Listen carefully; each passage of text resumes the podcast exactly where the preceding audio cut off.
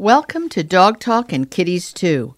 This episode features one of the three guests on my hour long NPR show, heard every Sunday on WLIW FM 88.3, the only NPR station on Long Island, where it has broadcast continuously for 14 years. I'm Tracie Hotchner. I wrote the Dog Bible, Everything Your Dog Wants You to Know, as well as the Cat Bible, Everything Your Cat Expects You to Know, because I care about people who care about cats, dogs, and other creatures who share our planet. I'm also the founder and director of the New York Dog Film Festival and the New York Cat Film Festival, which travel America and Canada supporting local animal welfare groups.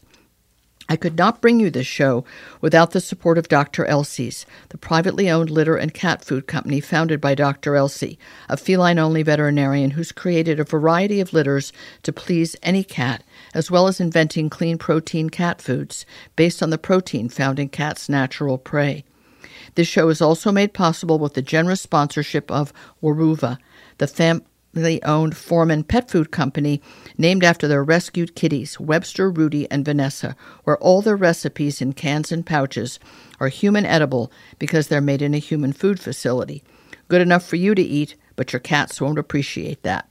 You are going to love this movie, A Dog Named Gucci. And I love the man behind it, who I've never met or spoken to before, because he's a fiercely independent documentary filmmaker. And that is of great interest to me. Gorman Bechard, welcome to the show. Congratulations on this film about a wonderful senior dog sanctuary, but also what seems like a lifetime of dedication to making independent documentaries with a series of other filmmakers. So, congratulations on doing something far outside the box. Oh, thank you very much. Uh, yeah, I I tend to try to make films about subjects of which I'm very passionate, and dogs. I we, my wife and I never had kids. We love our dogs, and and uh, and and I felt that if if you know if documentaries can change the world even the littlest bit, um, I would like to do something to help, you know, uh, uh, the animal situation. Well, that's a, that's a very nice motivation, but it wasn't your first documentary, A Dog Named Gucci. No, it was not. We uh, my first documentary was actually uh, sort of fell into my lap. I was making narrative films, and um, someone said, "Would you like to make a documentary about your one of your favorite bands. We know you love this band." And the woman had started making the film, but she lost all of her equipment, lost everything. Oh she goes, God. "I can't finish this, but I know you can." And literally at the age of 50, my life, I completely changed my career tra- trajectory and just Wow. fell in love with the documentary process. Isn't that something? So you had been in the in what we all think of as movies you go to see for entertainment, as opposed to mm-hmm. documentaries, which I think of as movies you go to see for to inspire you, but also educate you and open your mind and, and eyes to different worlds and different lives and different ways of looking at things. Yeah, and, one of the things though with documentaries, because I also run a documentary film festival, and one of the things I'm always looking for, uh, and this actually is a quote from I'm going to paraphrase Michael Moore because he was one of our guests of honor a few years back before COVID, and I was driving him around, and one of the things he said to me was. Don't make documentaries, make movies. So I always try to make them entertaining and so they captivate you because otherwise you would end up preaching to the choir. Yes. Um, Because the only Uh, people know, who will so- come to a documentary Right. about dogs, for example, are people who already love dogs. Right, right. But if you can make them entertaining so that anyone can watch and go, that was a good movie. I, you know, not only did I learn something, I, you know, I, I enjoyed myself while I was watching it. That's what I sort of always strive to do. Well, that's that is a, very good, um, not only a very good goal for yourself, but also in choosing films for your documentary film festival. Now, your documentary film festival, um, I only know about because I'm aware of your movie about the the senior dog sanctuary, but there's only a couple of documentary film festivals. There's one in New York City, which is quite famous, right? New York Docs, I think Doc it's called NYC. Doc NYC. There are a few others. There's an amazing one in uh, Missoula, Montana, called the Big Sky Documentary Film Festival. Ooh, That one's great. Yeah, that's one. That's actually where my festival began because I meet three other filmmakers from New Haven that I had never, I didn't even know existed, and we all meet for the first time in Missoula, Montana. Isn't and that's that what we something? came back and yeah, yep. And are they the people that formed the film? What were we thinking? Films formed the company. No, that would they, they they were just the four of us that that uh, that formed um, uh, the film festival. What were we thinking was started back in 2004 with myself and my my film partner Frank Loftus, who was one of the heads of the, uh, the uh, video department at the Humane Society of the United States. Oh, interesting because they make very but their videos are not documentaries. They are just very short vignettes to Right. show you the Right. work they're doing and inspire you to basically give money, which is I'm always Basically, supporting yes. everything that they do because it's all good. Well, isn't that interesting how you came into the documentary world? Now, how did you learn about this most particular sanctuary? I don't know if you know that 2 years ago my New York Dog Film Festival was dedicated to senior dog rescues. And Zina was one of the, the people that were sort of behind it. it. Was an idea that as it crossed the country and had a lot of senior dog films in it, some docs and some not. Some, I think, even might have been a, a, one or two that were uh, animation. But uh, so I'm very tuned in, and I think that my listeners are really tuned in to the whole concept of senior dogs needing to have a wonderful end of life and being wonderful recipients of your love, you know, if you open your home and heart to them. But how did you learn about the work they were doing? Because you really celebrate their specific sanctuary.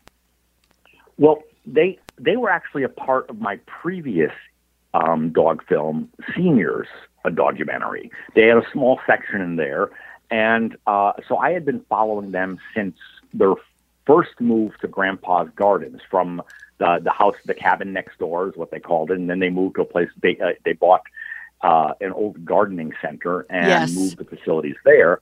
And at the world premiere of that film, we had it in Nashville. And I remember I went to lunch with Michael and Zina, and Zina starts telling me all about this brand new sanctuary.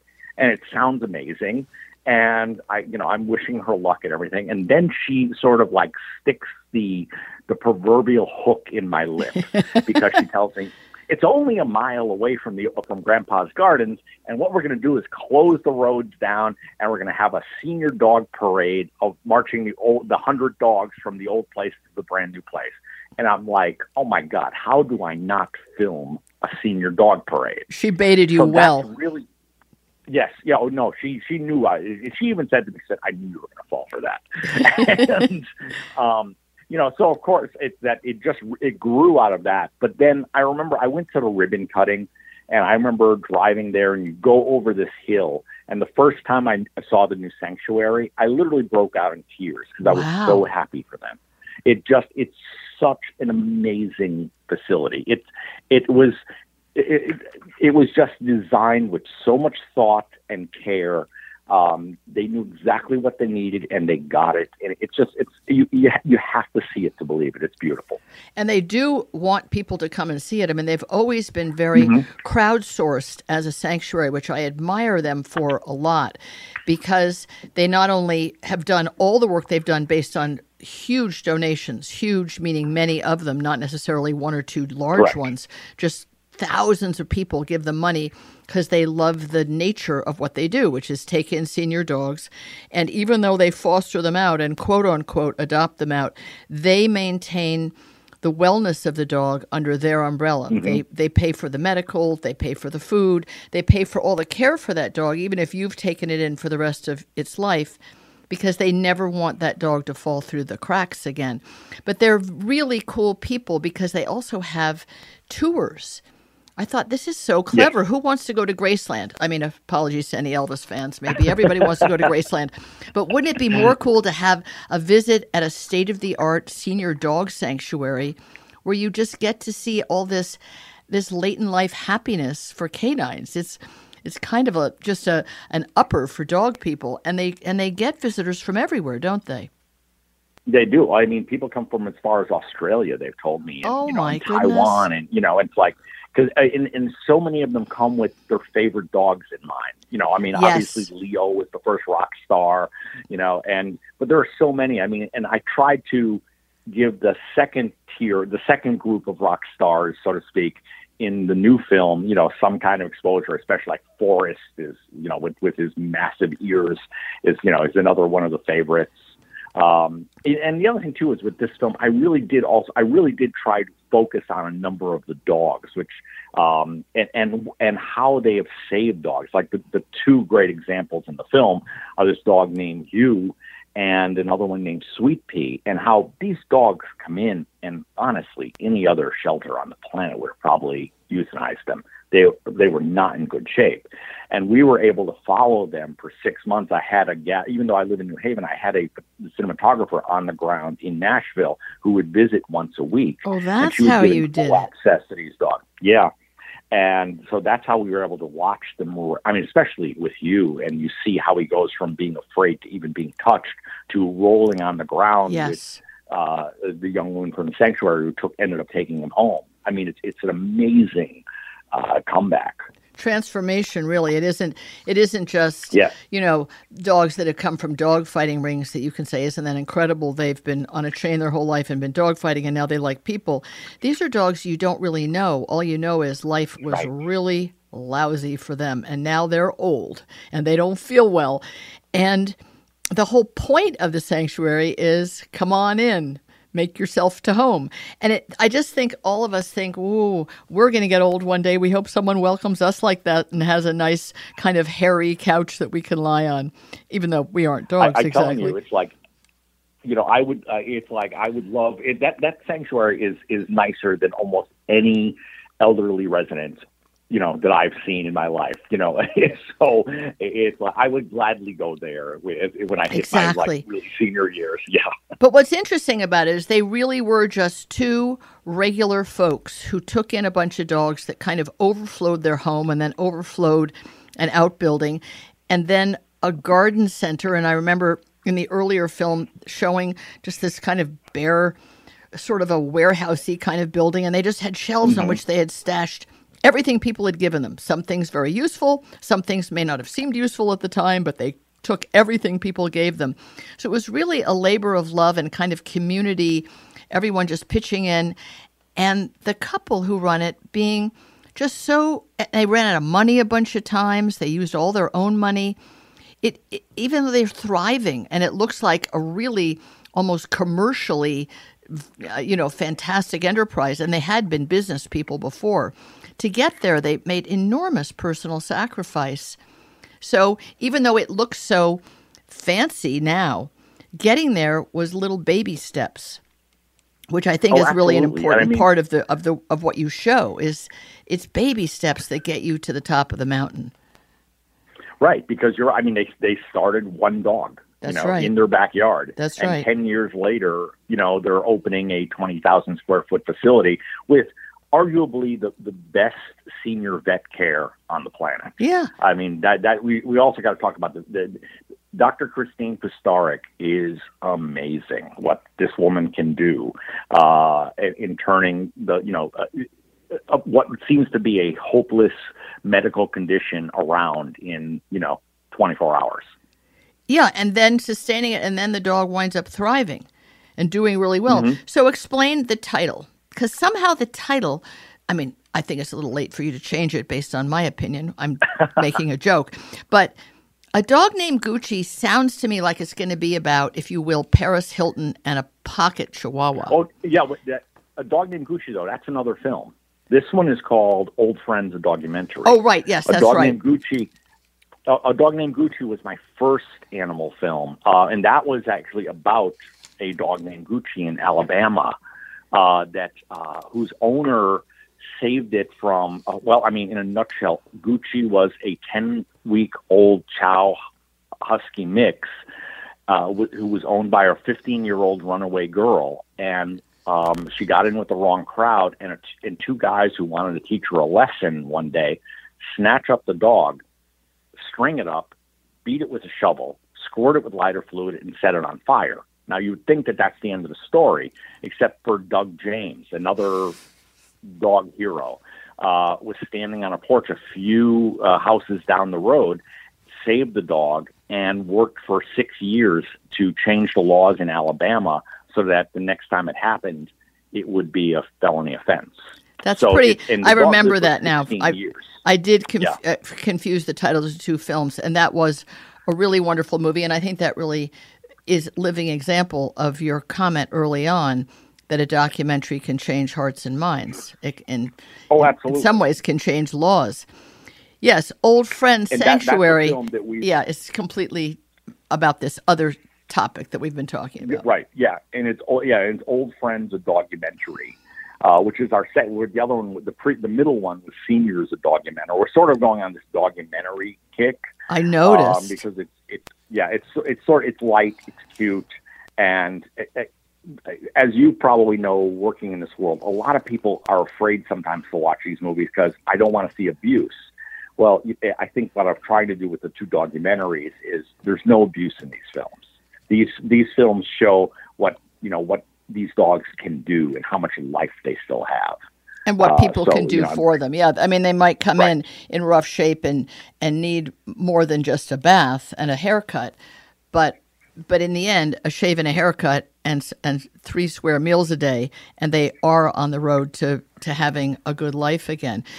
Just with the time that's left, Gorman, um, about crowdsourcing to make these movies. You raise money to make them.